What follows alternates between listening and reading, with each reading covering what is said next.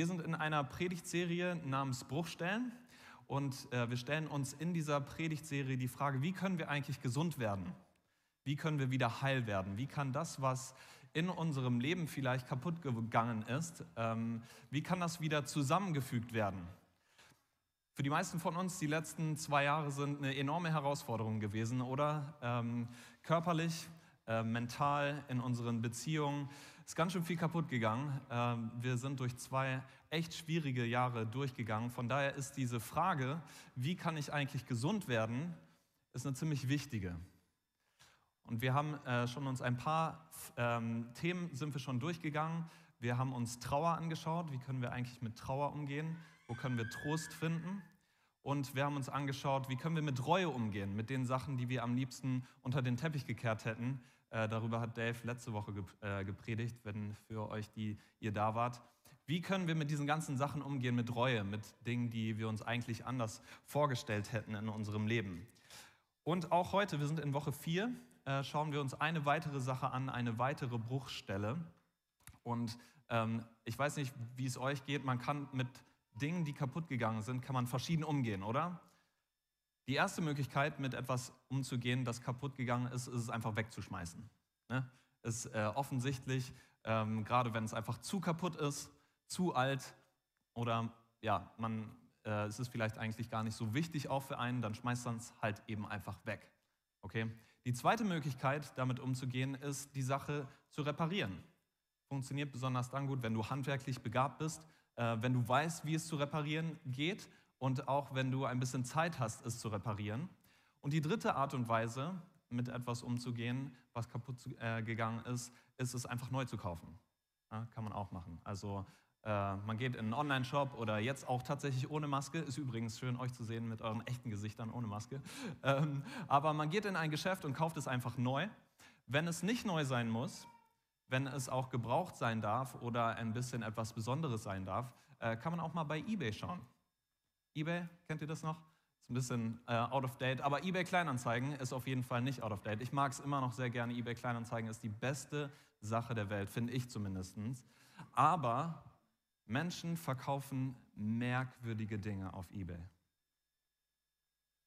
In meiner Recherche, in meiner Vorbereitung zu dieser Predigt habe ich mir ein paar Sachen angeschaut, was Menschen auf eBay verkaufen. Und es ist merkwürdig, es ist, es ist äh, äh, gruselig teilweise. Okay, ich habe euch meine drei äh, Top-Favoriten mitgebracht von den Sachen, die Menschen auf eBay verkaufen. Also hier kommt Nummer drei. Auf Platz, eins, äh, Platz drei Äh, das ist die Meerschweinchen-Ritterrüstung. Ich weiß nicht, ihr könnt es wahrscheinlich zu Hause, könnt ihr es leider nicht sehen. Ähm, aber äh, wir alle lieben wahrscheinlich äh, unsere ähm, Meerschweinchen, falls ihr welche habt, oder Tiere oder Haustiere oder sowas. Äh, dieser Mensch hat sein Meerschweinchen anscheinend besonders lieb gehabt. Er hat gleich eine ganze Ritterrüstung für dieses Meerschweinchen äh, hier zusammengestellt. Und er hat es verkauft für 24.300 Dollar. Unfassbar, oder? 24.300 Dollar. Okay, Platz zwei äh, ist das Jungfrau Maria Käsetoast. Ähm, ich weiß, da könnt, oh Mann, kann man das sehen? Ich weiß nicht. Also diese Frau hier aus Südflorida ähm, hat eines Tages hat sich ein Käsetoast gemacht, ein gegrilltes Käsetoast. Und als sie es aus ihrem Mund wieder herausnahm, äh, sah sie anscheinend in das Gesicht der Jungfrau Maria äh, eingegrillt in dieses Toast. Ähm, und äh, sie hat es daraufhin, dachte sich auch, warum es nicht einfach versuchen, auf Ebay zu verkaufen. Es wurde für 28.000 Dollar ersteigert. Vielleicht kennt ihr das auch schon. Ähm, das ist wahrscheinlich einer der bekanntesten Verkäufe, die jeweils auf, äh, jemals auf eBay verkauft wurden. Und auf absolut unangefochten, finde ich, auf Platz 1 ähm, ist dieses Bild hier. Äh, nicht, also Zoe, äh, das kleine Mädchen, hat ihre eigene Oma auf eBay verkauft. Sie wollte es zumindest. Ähm, also äh, sie sieht wahrscheinlich recht freundlich aus, äh, Zoe hier zehn Jahre alt, ähm, aber sie hat faustdick hinter den Ohren. Sie hat gesagt, ihre Oma hat sie genervt, äh, sie hat an ihr rumgenörgelt und da saß sie sowieso an ihrem Computer, an ihrem Laptop und dann dachte ich, warum nicht einfach verkaufen? Ähm, tatsächlich hat äh, sie jemand ähm, für 20.000 Pfund ersteigern wollen, äh, aber leider hat das nicht, oder Glücklicherweise für die Oma hat es nicht funktioniert aufgrund der Menschenhandel-Policy von eBay. Ähm, also ähm, das ist dann tatsächlich nicht, hat nicht geklappt ähm, mit dem Verkauf.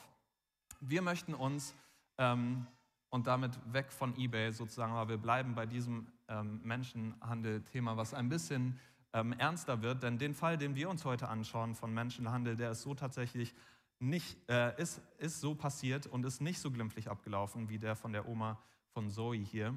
Auch hier sind es Angehörige der eigenen Familie, die diese Person versucht haben zu verkaufen.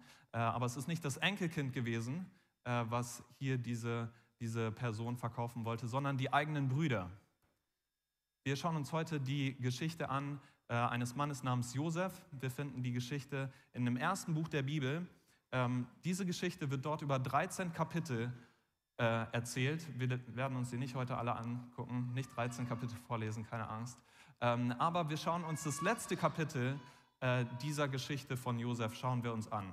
Und wir finden das in 1. Mose 50, Verse 14 bis 21. Lasst uns das zusammen lesen. Wenn ihr eure Bibeln dabei habt, ähm, schaut da gerne rein oder es sollte auch auf euren Predigtnotizen drauf sein, der Text. 1. Mose 50. Nachdem er seinen Vater begraben hatte, kehrte Josef mit seinen Brüdern und allen anderen, die ihn zum Begräbnis seines Vaters begleitet hatten, nach Ägypten zurück. Weil, ihr, äh, weil nun ihr Vater tot war, bekamen Josefs Brüder Angst. Was ist, wenn Josef uns feindlich gesinnt ist und sich jetzt für all das böse Recht, das wir ihm angetan haben, sagten sie. Deshalb schickten sie Josef folgende Nachricht. Bevor dein Vater starb, wies er uns an, dir zu sagen, deine Brüder haben dir übel mitgespielt. Vergib ihnen doch das große Unrecht von damals. Deshalb bitten wir dich, uns zu vergeben. Wir dienen doch demselben Gott wie unser Vater. Als Josef die Nachricht erhielt, musste er weinen. Dann kamen seine Brüder und fielen vor ihm nieder. Wir sind deine Diener, sagten sie. Aber Josef sagte zu ihnen, Hab keine Angst vor mir. Bin ich etwa an Gottes Stelle? Was mich betrifft, hat Gott alles Böse, das ihr geplant habt, zum Guten gewendet. Auf diese Weise wollte er das Leben vieler Menschen retten. Habt also keine Angst. Ich selbst will für euch und eure Familie sorgen. So beruhigte er sie und sprach freundlich mit ihnen. Kurzer Hintergrund zu der Geschichte. Äh, Josef war Sohn Nummer 11 von zwölf Brüdern äh, und er war nicht irgendein Kind seines Vaters, sondern er war Papas Liebling. Äh, er hat, also Jakob, sein Vater, hat niemals ein Hehl daraus gemacht, nie ein Geheimnis daraus gemacht, dass es Josef ist, der sein Lieblingssohn ist. Und das hat natürlich all seine anderen Brüder extrem neidisch gemacht. Kann man sich vorstellen. Hm, Papa hat einen Liebling, warum wir nicht? Okay, die waren neidisch. Und dann hat Josef auch noch anscheinend einen Traum von Gott bekommen, wo all seine Brüder vor ihm niederfallen ähm, und vor ihm niederknien. War natürlich eine absolute Veränderung in der Beziehung mit seinen Brüdern, die haben ihn geliebt ab diesem Tag. Absolut nicht. Die haben ihn nur umso mehr gehasst natürlich. Ne, jetzt hat Josef auch noch diesen verrückten Traum. Sie haben ihn gehasst, ihren Bruder. Und dann kommt dieser schicksalhafte Tag, dieser traumatische Tag im Leben von Josef, diesen Tag, den er in seinem Leben niemals wieder ver vergessen wird. Ähm, seine Brüder waren draußen auf dem Feld, Josef war zurückgeblieben bei seinem Vater. Und sein Vater schickt ihn aber zu seinen Brüdern, um sie zu suchen. Und Josef findet sie nicht sofort äh, und ähm, fragt nach dem Weg und dort hinten in der Ferne sieht er sie dann irgendwann und er geht auf sie zu, vielleicht winkt er. Was er aber nicht weiß, ist, dass seine Brüder in dieser Zeit einen schrecklichen Plan geschmiedet haben. Die haben sich gesagt, wir hassen Josef so sehr, lass uns ihn endlich umbringen und sein Leben beenden. Und als er zu ihnen kommt, geht plötzlich alles ganz schnell. Die ergreifen ihn, reißen ihm die Kleider vom Leib und schmeißen ihn in ein Erdloch, in einen Brunnen, in dem in dieser Zeit keine, äh, kein Wasser mehr war. Und Josef liegt da unten in der Dunkelheit. Komplett alleine. Die haben da oben den Deckel drauf gemacht, haben sich draufgesetzt. Und Josef, ich stelle mir das vor, wie er dort unten war, hat geweint, hat gefleht, lass mich raus, lass mich raus, kommt her, bitte. Hat gefleht darum, dass seine Brüder ihn wieder rausholen aus diesem Erdloch. Und es kommt tatsächlich dazu, dass seine Brüder ihn wieder rausholen, aber nicht, um ihn freizulassen, sondern die haben sich gesagt, hey, wenn wir noch was von Josef verdienen können, wieso sollen wir ihn da unten einfach verrecken lassen? Böse. Sklavenhändler kamen vorbei an diesem Brunnen und dann hat, ähm, haben sie Josef, ihren eigenen Bruder, für 20 Silberstücke verkauft. Schrecklich, oder? Was für eine traumatische Erfahrung. Wie kann man von sowas wieder heil werden? Wie kann so eine Bruchstelle wieder zusammengefügt werden, wenn man so etwas erlebt hat, so eine bittere Enttäuschung, so eine, so eine schreckliche Erfahrung im Leben? Die Antwort ist durch Vergebung. Und das möchten wir uns heute ein bisschen anschauen. Wie kann ich vergeben? Wie kann ich den Menschen, die mir so wehgetan haben, die mir so einen Schaden zugefügt haben, wie kann ich denen vergeben? Und wir möchten aus diesem Text hier, möchten wir uns drei Aspekte rausholen ähm, zur Vergebung, was Vergebung eigentlich ist und wie das praktisch aussehen kann. Und der erste Punkt, den ich gerne rausziehen würde, ist, Vergebung heißt keine Rache mehr. Vergebung heißt keine Rache mehr. Die Geschichte nimmt, ähm, ich erzähle das noch ein bisschen weiter, einfach um den Hintergrund ähm, äh, ein bisschen darzustellen. Die Geschichte geht, äh, nimmt eine Wendung für Josef, eine wunderbare Wendung. Gott macht ihn von einem Sklaven dort in Ägypten, wo er hingekommen ist, zu einem, ähm, der, zum zweitmächtigsten Herrscher Ägyptens. Und er führt die Familie wieder zusammen. Und äh, die Brüder kommen während einer Hungersnot dort nach Ägypten, um Korn zu kaufen. Was sie nicht wissen, ist, dass sie vor ihrem Bruder stehen, der in der Zwischenzeit Karriere gemacht hat, sozusagen in Ägypten. Und Josef, als er seine Brüder sieht, kann es kaum fassen. Er kann es nicht fassen, dass es diese Brüder sind, die ihn verkauft haben. Er gibt sich aber erst Kapitel später zu erkennen, nicht sofort. Und ähm, seine Brüder ahnen bis dahin nichts. Und dann, ähm, fünf Kapitel vor unserem Text hier, gibt er sich endlich zu erkennen. Es kommt zu dieser Szene von Vergebung ähm, wo er sich seinen Brüdern zu erkennen gibt. Ähm, sie, ähm, sie nehmen sich in die Arme, sie fangen an zu weinen, sie reden wieder miteinander. Ähm, fünf Kapitel hier vor diesem Text, vor unserem Predigstext. Also Josef vergibt seinen Brüdern und die ganze Familie kann nach Ägypten ziehen. Und trotzdem sind die Ereignisse der Vergangenheit, die liegen schwer auf dieser Familie. Wir sehen es hier in diesem Text, äh, Vers 15. Der Vater stirbt und das macht die Brüder ängstlich. Das macht die richtig nervös. Den geht richtig die Pumpe hier, den Brüdern, als sie das sehen, äh, dass der Vater stirbt. Sie sagen sich hier Vers 15, was ist, wenn Josef uns feindlich gesinnt ist und sich jetzt für all das böse Recht, das wir ihm angetan hat, haben? Josef hat doch bestimmt seine Rache nur unseres Vaters willen vor uns zurückgehalten. Und jetzt, wo Vater tot ist, er wird sich doch rächen Natürlich, der hat das nicht vergessen, was wir ihm angetan haben. Der wird sich rächen. Und das ist doch ein natürlicher Gedanke, oder? Rache. Rache ist doch, wenn uns jemand verletzt hat, die Sache, die, an die wir eigentlich als erstes denken. Das ist das, wie wir ticken. Die Ungerechtigkeit, die uns angetan wird, wollen wir zurechtrücken.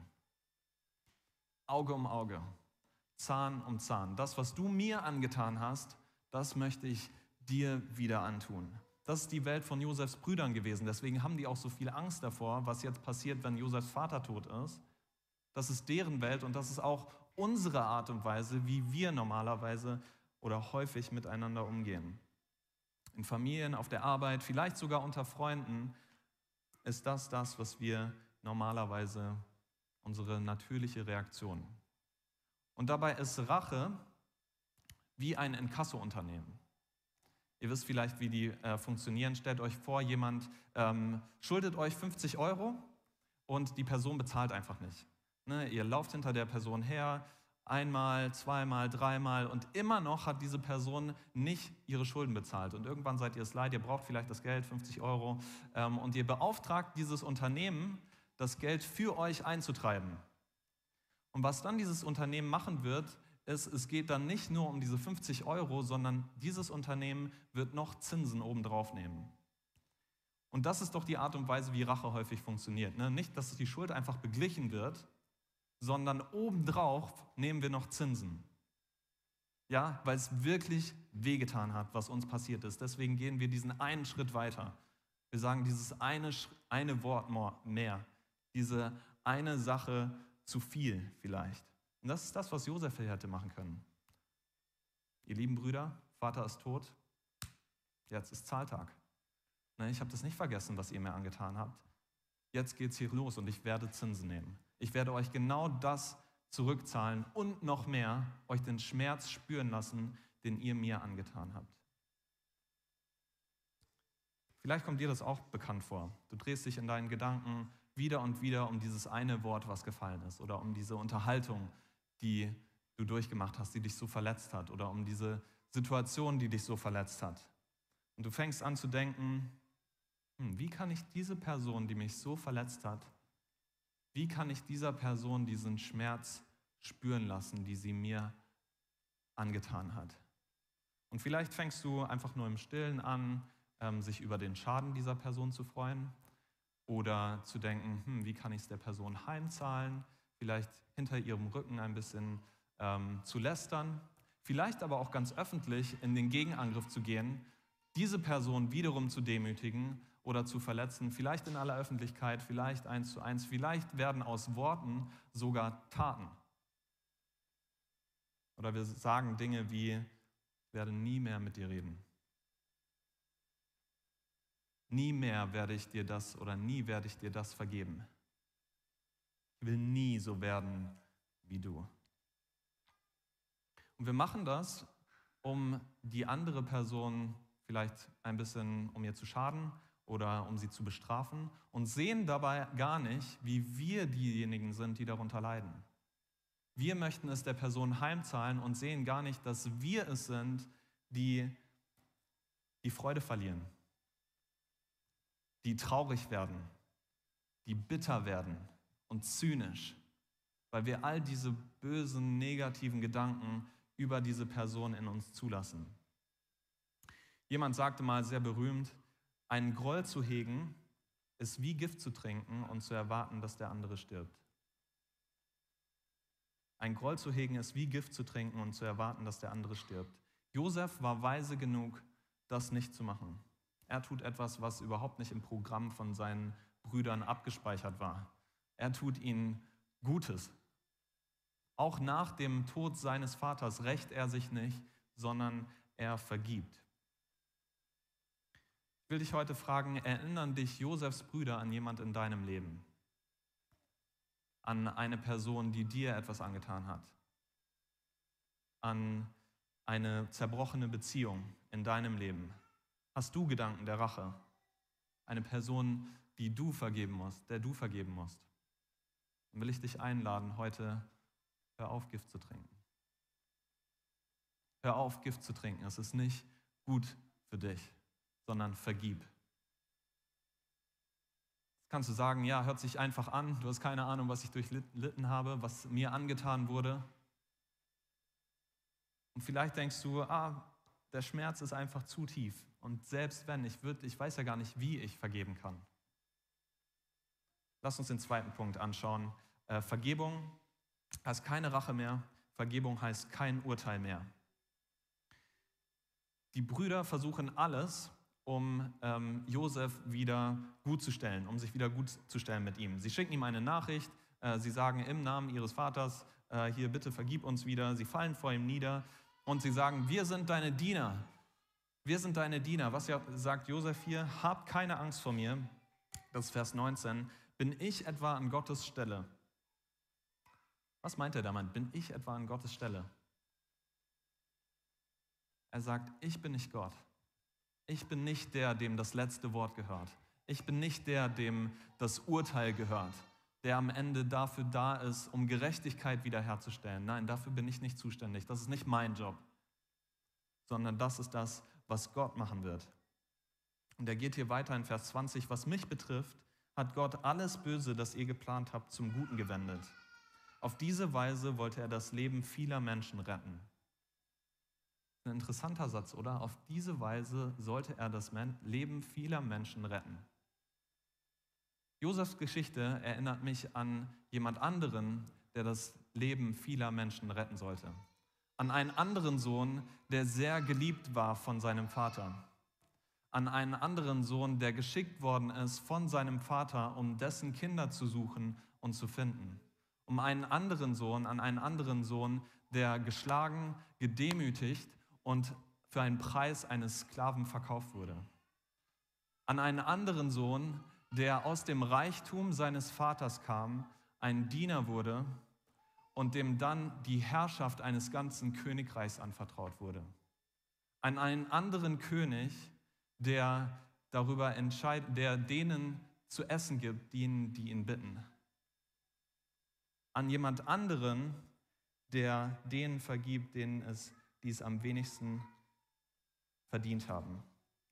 Und sein Name ist Jesus. Josef, seht ihr die Parallelen? Er zeigt uns etwas von Jesus. Vergebung ist beinahe ein unmögliches Unterfangen ohne Jesus. Wenn du dich fragst, wie kann ich vergeben, fang hier an. Werd dir darüber im Klaren, wie viel Gott dir vergeben hat. In der Bibel heißt es, und es ist auch unsere Erfahrung häufig, ne, niemand von uns ist perfekt.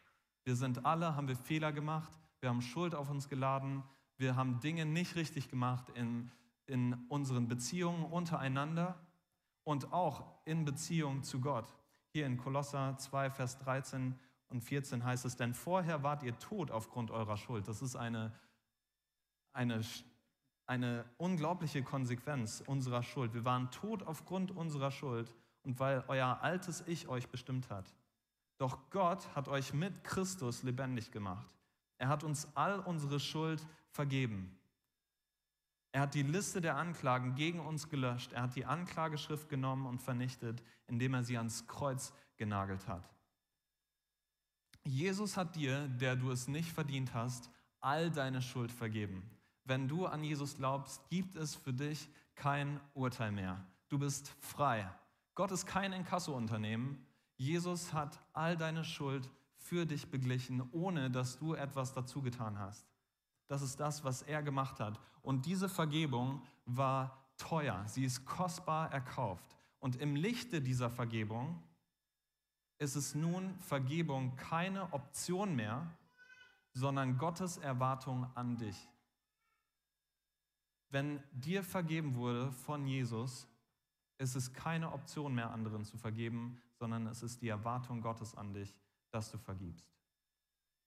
Matthäus 6, Vers 14, dort heißt es, wenn ihr denen vergebt, die euch Böses angetan haben, wird euer himmlischer Vater euch auch vergeben. Wenn ihr euch aber weigert, anderen zu vergeben, wird euer Vater euch auch nicht vergeben. Das sind ganz schön harte Worte, oder? Das ist schon ganz schön krass, ganz schön ernst. Vergebung ist wichtig. Vergebung ist sogar sehr wichtig. Es ist so wichtig für Jesus, dass er es in das Gebet mit aufnimmt, dass er seinen Jüngern lehrt, in das Vaterunser. Vergib uns unsere Schuld, wie auch wir vergeben unseren Schuldigern. Also es ist wichtig, aber wie geht es denn praktisch? Wie sollen wir denn vergeben? Ich will kurz mit euch Schritt, äh, sechs Schritte durchgehen. Den ersten haben wir schon hinter uns. Mach dir klar, wie viel Gott dir vergeben hat. Der zweite Schritt ist, bitte Gott um Hilfe. Bring all deinen Schmerz, all deine Bitterkeit, deine Rachegefühle, all das, was in deinem Herzen über diese Person abgeht, bring das zu Gott. Du musst nicht damit alleine bleiben, sondern du kannst Gott bitten, dir die Kraft zu geben, zu vergeben. Du musst das nicht alleine machen. In Johannes, 1. Äh, Johannes 5 heißt es, wir dürfen zuversichtlich sein, dass er uns erhört, wenn wir ihn um etwas bitten, das seinem Willen entspricht. Ist das nicht wunderbar? Wir dürfen zuversichtlich sein, dass er uns erhört, wenn wir ihn um etwas bitten, das seinem Willen entspricht. Und Vergebung, wir haben es gerade gehört, es entspricht dem Willen Gottes. Und wenn wir ihn bitten, um Kraft zu vergeben, können wir zuversichtlich sein, dass er uns das gibt, worum wir ihn bitten. Also bitte Gott um Hilfe. Schritt 3, lösch die Schuld deines Feindes. Wann immer du bereit bist, lösch die Akte. Schreib auf, was passiert ist und dann zerreiß es, verbrenn es, schredder es, schmeiß es weg, mach irgendetwas damit, was ein Symbol vielleicht für dich darstellt, aber lösch die Akte. Schritt 4. Leg negative Gefühle in die Hände Gottes. Wir müssen nicht erwarten, dass äh, all das über Nacht einfach plötzlich weg ist. Vergebung ist eine Entscheidung, kein Gefühl. Und eine Entscheidung, die man vielleicht auch immer und immer wieder treffen muss. Vielleicht sogar auch bei der gleichen Person. Jesus wird einmal gefragt, hey, wie oft soll ich eigentlich vergeben? reichen siebenmal aus. Nee, siebenmal reichen nicht. Siebenmal, 70 Mal. Und das bedeutet so viel wie immer wieder. Es gibt da kein Ende. Immer wieder, immer wieder. Selbst bei der gleichen Person. Also Vergebung ist kein Gefühl, sondern eine Entscheidung. Und eine Entscheidung, die es manchmal zu erneuern gibt. Und wenn immer Rache in dir wieder aufkommt, bittere Gefühle, Rachepläne über diese Person, kommen wieder zu Gott im Gebet. Schritt 5, geh auf deinen Feind zu. Und das ist das, was vielen von uns, denke ich, am schwersten fällt, auf unseren Feind zuzugehen. Mach den ersten Schritt, verabrede dich zum Gespräch, schreib eine Nachricht. Sprich an, was dich verletzt hat. Idealerweise führt Vergebung zur Versöhnung. Das ist das, was idealerweise passiert. Es äh, führt zur Wiederherstellung der Beziehung. Das funktioniert aber nur, wenn beide Seiten es wollen. Es gehören da immer zwei zu. Manchmal braucht es Zeit, manchmal braucht es auch die Hilfe von außenstehenden Personen. In Römer 12, Vers 18 heißt es, tragt euren Teil dazu bei, mit anderen in Frieden zu leben, soweit es möglich ist. Soweit es möglich ist. Also tu das, was dir möglich ist. Aber wenn die andere Person es einfach nicht möchte, du bist nicht von ihr abhängig. Du kannst jemandem vergeben, ohne mit dieser Person versöhnt zu sein. Du bist nicht von dieser Person abhängig. Also mach dir klar, wie viel Gott dir vergeben hat. Bitte Gott um Hilfe. Lösch die Schuld deines Feindes. Leg negative Gefühle in die Hände Gottes und geh auf deinen Feind zu. Wir rattern das hier durch. Fünf Schritte der Vergebung. Hört sich super einfach an. Ja, alles klar, hier einmal durchgemacht. Nee, überhaupt nicht. Je nachdem, was du durchgemacht hast, ist es überhaupt nicht einfach. Und von daher nimm dir Zeit für all das. Das muss nicht alles heute abgehakt sein. Vergebung ist auch ein Prozess. Manchmal kann es von jetzt auf gleich irgendwie von dir abfallen, aber manchmal braucht es auch einfach Zeit und es ist in Ordnung, sich die Zeit auch zu nehmen. Josef sagt hier, hab keine Angst vor mir. Bin ich etwa an Gottes Stelle? Nein, Josef ist nicht an Gottes Stelle und wir sind auch nicht an Gottes Stelle. Es ist nicht an uns, ein letztes Urteil zu fällen, für Gerechtigkeit zu sorgen. Gerechtigkeit wiederherzustellen. Ist nicht unserer, unser Job, das wird Gott tun. Aber er möchte, dass wir anderen Menschen etwas von der Vergebung zeigen, die wir selber empfangen haben. Vergebung heißt also keine Rache mehr. Vergebung heißt kein Urteil mehr. Und mein letzter Punkt ist, Vergebung heißt kein Gefängnis mehr. Im Neuen Testament gibt es zwei äh, Ausdrücke für Vergebung. Der eine Ausdruck trägt die Bedeutung von gnädig sein, gern geben, und der andere trägt eher die Bedeutung von freilassen, von loslassen, von wegschicken. Und das finde ich super. Vergebung befreit. Wir müssen nicht gefangen bleiben. Die niederländische äh, Schriftstellerin Corrie ten Boom, manche von euch sagt der Name vielleicht etwas, sie erzählt die wahre Geschichte von einem SS-Wächter, der für den Tod ihrer Schwester äh, verantwortlich ist. Sie und ihre Schwester Corrie und ihre Schwester Betsy äh, waren in Ravensbrück im Konzentrationslager inhaftiert während des Zweiten Weltkriegs. Und dieser SS-Wächter hat dafür gesorgt, dass Betsy ähm, gemeinsam mit anderen Frauen draußen in der Kälte, teilweise bei Minusgraden, stundenlang stehen musste. Und ähm, dieser ähm, und äh, Betsy war schon ähm, vor dieser Zeit hatte sie schon ähm, gesundheitliche Probleme. Sie bekam Tuberkulose und starb. Corey hat das Konzentrationslager überlebt und ist seitdem ist sie durch das Land gereist, hat ähm, auf Konferenzen und in Gottesdiensten gesprochen und auch an diesem Tag hat sie über das Thema Vergebung gesprochen in einem Gottesdienst. Und sie hat Menschen nach vorne eingeladen, um die Vergebung von ähm, ihren Sünden und äh, Vergebung äh, von Jesus zu empfangen. Und es kommt ähm, jemand den Gang runter, den sie vage erkennt.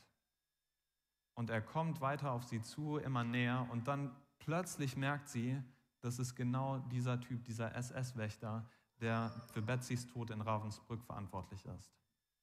Und während er auf sie zukommt, will sie all ihre Bitterkeit, all ihren Schmerz, all ihren Frust und all die Ungerechtigkeit, all den Zorn in ihr, will sie ihm ins Gesicht schreien.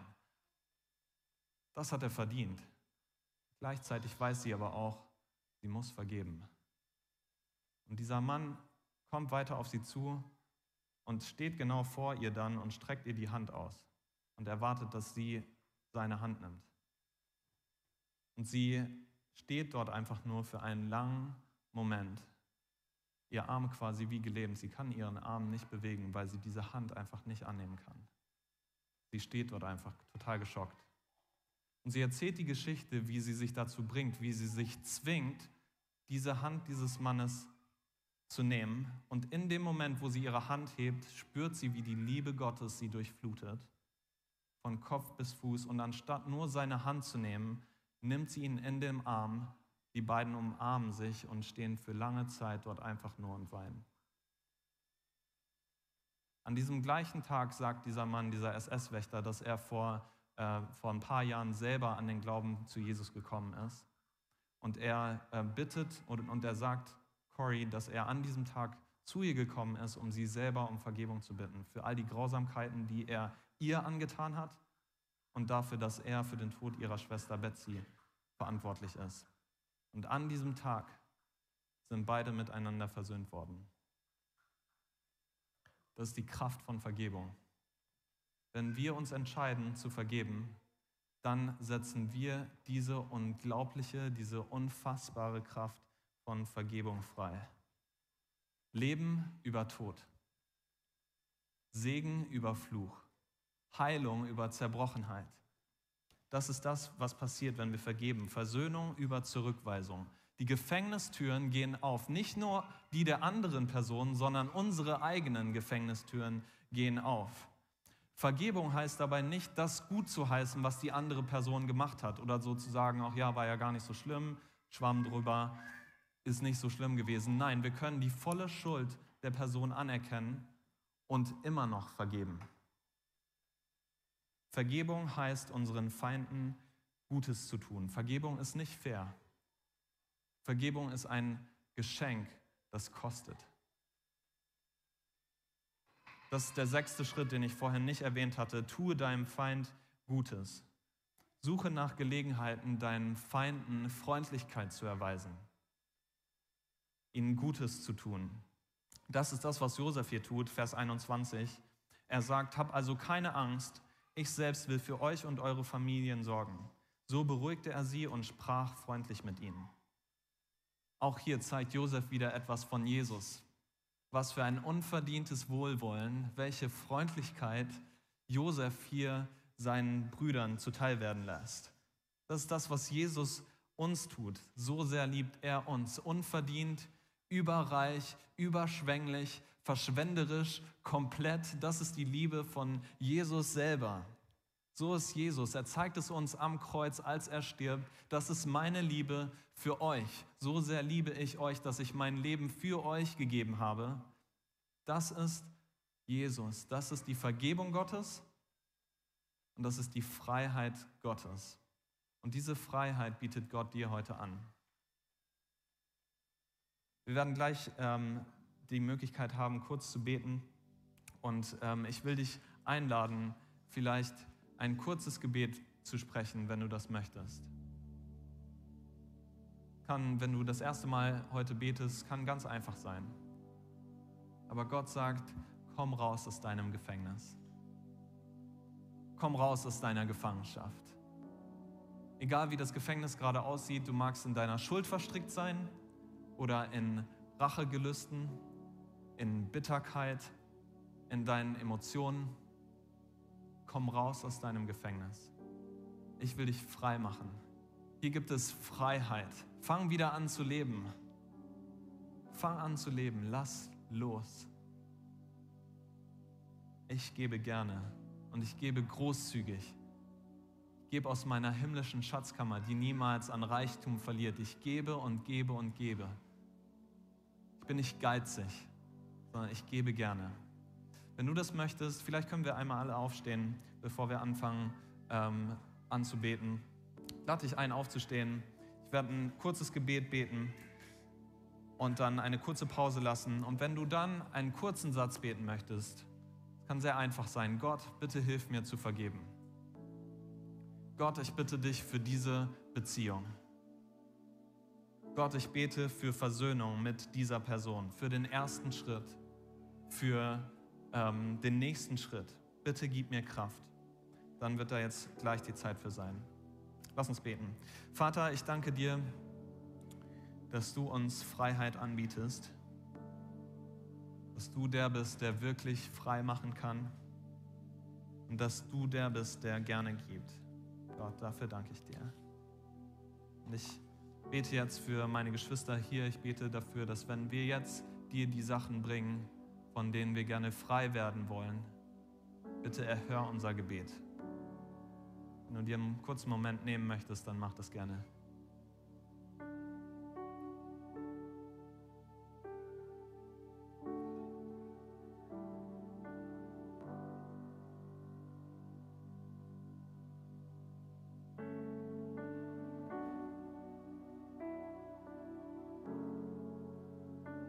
Vielleicht bist du auch heute äh, hier und möchtest Gott das erste Mal um Vergebung bitten für deine Schuld. Und dann bete gerne in deinem Herzen äh, mit mir mit. Gott, ich weiß, dass ich selber schuldig geworden bin. Ich weiß, dass ich selber Fehler gemacht habe und ähm, Schuld auf mich geladen habe. Und ich danke dir dafür, dass du mir Vergebung heute anbietest. Ich glaube jetzt daran, dass Jesus für meine Schuld gestorben ist am Kreuz, dass er mich frei gemacht hat und ich nehme dieses Geschenk der Vergebung heute an. Danke, dass du mir neues Leben gibst. Danke dafür, dass ich jetzt frei sein kann. Und ich bete dafür, dass du mir jetzt hilfst, zu deiner Ehre zu leben. Amen.